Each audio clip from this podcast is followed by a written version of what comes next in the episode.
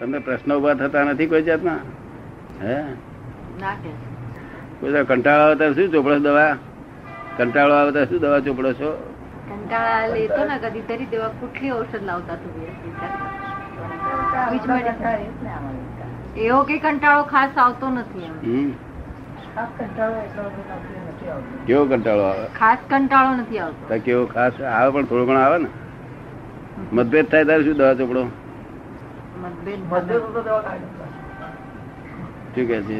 શું કરવાનું? એવો અર્થ જ નહીં ને, મતભેદ પડવા જ ના જોઈએ ને. મારે કોઈ જોડે મતભેદ પડ્યો જ નથી. મને ગાર પડે તો મારે મતભેદ નહીં એની જોડે. સંસારમાં સુખ પણ છે અને દુઃખ પણ છે, બેવ છે. દુઃખ વખતે શું કરે માણસ? સુખ વખતે જાણે લહેરમાં જતો રે વખત 1.5-2 કલાક, અને જયારે દુઃખ આવે તો 1.5 કલાક કાઢવો મુશ્કેલ થઈ પડે. દુઃખ વખત શેનો ઉપાય? આધાર સારો લે ત્યારે જ ભગવાન યાદ આવે. કે પણ કયા ભગવાન? ઓળખ્યા વગરના ભગવાન.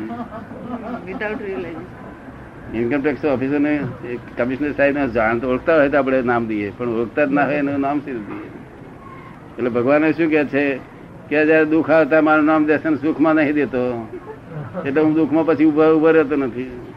બધું સાયન્ટિફિક વાત બધી જાણવાની છે. બધી જેટલા પ્રશ્ન પૂછાય પૂછજો, બધી જ સાયન્ટિફિક વાત છે, વૈજ્ઞાનિક જ વાત છે, સિદ્ધાંતિક વાત છે. એક અક્ષરે ચેકાય નહીં એવું, કરોડો વર્ષ પછી ચેકાય નહીં એવું આ વિજ્ઞાન છે. અને 1 કલાકમાં મોક્ષ આપે છે. ચિંતા રહી રાખી જિંદગી લાઈફ, એક અવતાર પછી મોક્ષ થઈ જાય. આ બંધન ગમે છે બધું? આ બંધન રૂપે લાગે છે? બંધન બંધાયેલા છે એવું કે મુક્તિ લાગે છે? બંધન લાગે છે. પરવસ્તા લાગતી નથી? પરવસ્તા બંધન.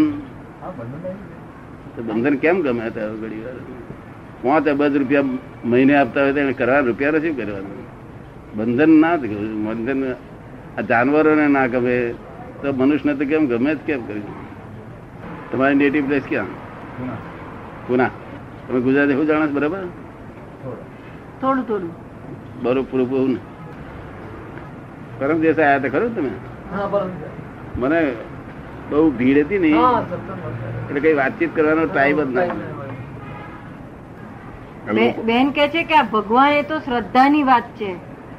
ભગવાન એ તો શ્રદ્ધાની વાત છે. આપણને શ્રદ્ધા હોય તો ભગવાન છે. બિલીફમાં હોય તો ભગવાન છે, બિલીફમાં ના હોય તો પણ ખરેખર ભગવાન તો છે જ. ભગવાન વગર જગત ચાલે એવું છે નહીં. ભગવાન કરતા નથી, પણ જગતનો કરતા ભગવાન છે નહીં. ભગવાનની હાજરીથી ચાલી રહ્યું છે. તો કરતા થાય તેને કર્મ બંધાય. શું થાય? જે કોઈ કરતા થાય તેને કર્મ બંધાય.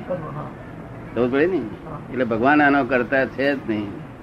તો પડે ને. અને ક્રિએટર નો અર્થ કુંભાર થાય. એ તો ફોરેન વાળા બોલે ગોડ ઇઝ ક્રિએટર, ક્રિએટર નો અર્થ જ કુંભાર થાય. કુંભાર આપણને સમજમાં આવ્યું ને? કુંભકાર. મેં ફોરેન ના સાયન્ટિસ્ટ ને કહેલું તો શ્રદ્ધા બરોબર છે, શ્રદ્ધા હોવી જોઈએ. સાચા ભગવાનની જો શ્રદ્ધા હોય કામ નીકળી જાય. તો આ બંધન તૂટી જાય. બંધન આપણને શ્રદ્ધા હોય તો અનુભવમાં આવે એમ. આ શ્રદ્ધા સાચી નથી. આ શ્રદ્ધા આ તો અંધારામાં સતત શ્રદ્ધા મૂકવી, સમજણ વગરની શ્રદ્ધા મૂકવી તોય ફળે છે. શું કહ્યું? તોય ફળે છે. સમજ ને. અને જો સાચી હોય તો શ્રદ્ધા તો કામ જ કાઢી નાખે ને. સાચી શ્રદ્ધાને સમ્યક દર્શન કહેવામાં આવે છે. શું સમ્યક દર્શન? આ મિથ્યા દર્શન, રોંગ બિલીફો છે બધી. આ તો જેને બંધનમાં છૂટવું હોય, જેને પરવસ્થામાંથી મુક્ત થવું હોય, ચિંતાઓ ન ગમતી હોય, કંટાળો આવતો હોય, તો આ દૈહિક દુઃખોથી માનસિક દુઃખોથી છૂટવું હોય તેને આ જ્ઞાન જાણવાની જરૂર છે. આ વિજ્ઞાન છે ને પેલું જ્ઞાન છે જગતમાં. તો કહે ને વિજ્ઞાનથી મુક્તિ થાય. શું થાય? કૃષ્ણ ભગવાને ગીતામાં કહ્યું છે ને વિજ્ઞાન થી મુક્તિ. અને જ્ઞાની પુરુષ એ મારો આત્મા છે એટલે કૃષ્ણ પોતે જ છે. તો પછી એનો અમે જ્ઞાન આપીશું ત્યારે છૂટવાની ઈચ્છા કરવી નહીં. તો આ બધું છે જ બરોબર છે, કરેક્ટ છે. શું છે?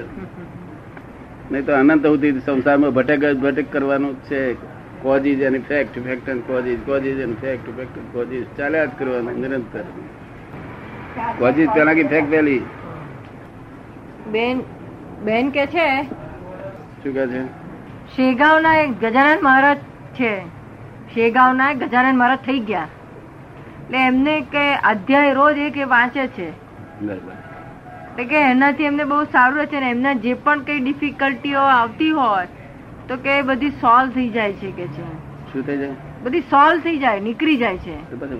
ચાલે આપણને, આપણે બદલ ના ઉભો થતો હોય, સોલ્યુશન તો મળતું હોય તો આપણે ચલાવી લેવાનું.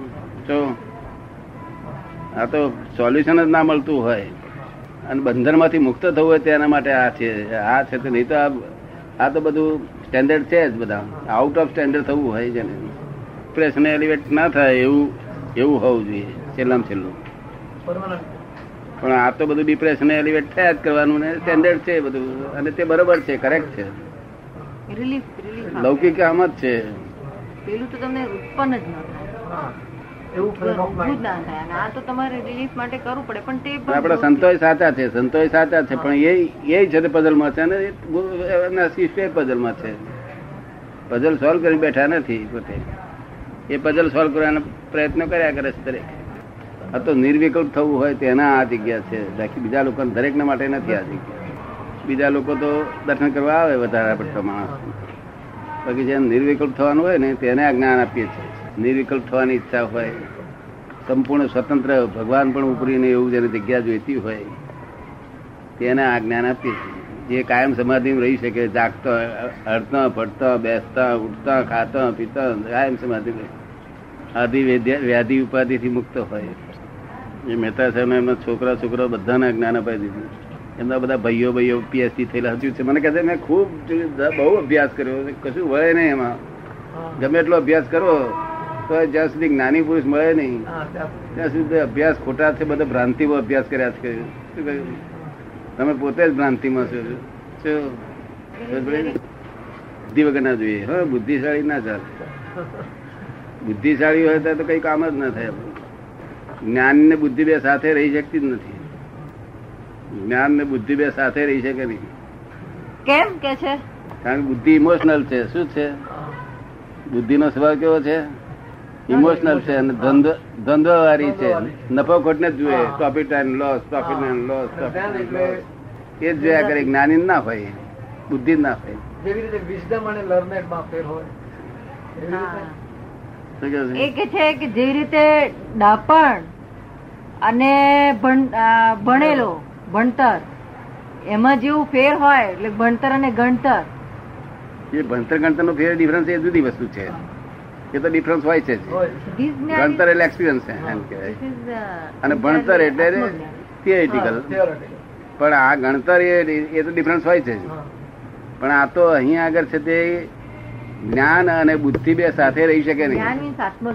જ્ઞાન અને બુદ્ધિ નો ડિફરન્સ ઉપાડી આપવું કે જ્ઞાન એ ડિરેક્ટ નોલેજ છે. શું છે? ડિરેક્ટ પ્રકાશ છે. અને બુદ્ધિ એ ઇન્ડિરેક્ટ પ્રકાશ છે. શું? એટલે ઇન્ડિરેક્ટ પ્રકાશ ને ડિરેક્ટ પ્રકાશ બે સાથે થઈ શકે નહીં. એટલે ઇન્ડિરેક્ટ પ્રકાશ એમનો બુદ્ધિ. ઇન્ડિરેક્ટ પ્રકાશ એટલે શું? તમે સાંભળો છો કઈ? આ સૂર્યનું અજવાળું અરીસા પર પડે ડિરેક્ટ, અને અરીસાનું અજવાળું રસોડામાં પડે એ બુદ્ધિ.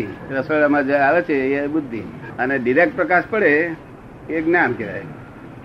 આ છે આત્માનું પ્રકાશ જે છે. આત્મા સ્વ પર પ્રકાશક છે, પોતાનો પણ પ્રકાશ કરી શકે એમ છે અને બીજી જ્ઞેય વસ્તુનો પ્રકાશ કરી શકે એમ છે, દ્રશ્ય વસ્તુનો, જ્ઞેય વસ્તુનો. એટલે એ પોતે અહંકારના મીડિયમ થ્રુ બહાર પડે છે, એટલે બુદ્ધિ ગણાય છે. અહંકારનું મીડિયમના થ્રુ પોતાનો જ્ઞાન પ્રકાશ છે. અહંકારના મીડિયમ થ્રુ, દરેકનો અહંકાર જુદી જુદી જાતનો હોય, એની થ્રુ નીકળે એટલે એ પ્રમાણે બુદ્ધિ હોય દરેકની. તો અને જ્ઞાની પુરુષની બુદ્ધિ ના હોય એનું શું? કારણ કે એનો ઇગોઇઝમ ખલાસ થઈ ગયેલો હોય, આખો ઇગોઇઝમ ખલાસ જ થઈ ગયેલો હોય તો જ જ્ઞાની પુરુષ કહેવાય અને તો જ બુદ્ધિ ના હોય. એટલે અમે અમારા પુસ્તકો લખ્યું છે, અમે અબૂધ છીએ. અબૂધ કોઈ લખી શકે નહીં. પોતે બુદ્ધિશાળી નથી એવું કોઈ લખી શકે જ નહીં. અબૂધ છે એવું કોઈ લખી શકે નહીં. બધા પોતાની જાતને બુદ્ધિશાળી માની અને રાત્રે સુઈ જવાના. બુદ્ધિ ઇમોશનલ કરનારે છે. આ ટ્રેન મોશનમાં ચાલે છે તે ઇમોશનલ થાય શું થાય? પછી બરાબર સર્વિસ ના આપે, બરાબર સર્વિસ ના આપે, માણસો મરી જાય બધા. પૂજા ચાલે ઇમોશનલ થઈ જાય, માણસો મરી જાય. એમાં માણસો ઇમોશનલ થાય છે ને, જીવાત અંદર બધું બહુ મરી જાય છે. અને આ લોકો કે અહિંસા ધર્મ પડે, એટલે શાને અહિંસા સમજો છો તમે? અંદર જીવાત જ માર્યા કરો છો, વાંકે દેખાતી નથી મારતા, બધી અહિંસા બધી હિંસા જ કર્યા કરે છે. અંદર એટલી બધી જીવાત છે કે ન પૂછે વાત. એક જ થોડો ક્રોધ કરે ને તો એટલી જીવાત સળગી જાય. અબ્રહ્મચર્ય કરે તો કેટલી જીવાત મરી જાય, ખરાબ થઈ જાય. એટલે જ્ઞાની પુરુષ નામનો ક્રોધ, માન, માયા, લોભ, અબ્રહ્મચર્ય એ બધું ના હોય. શું કહ્યું?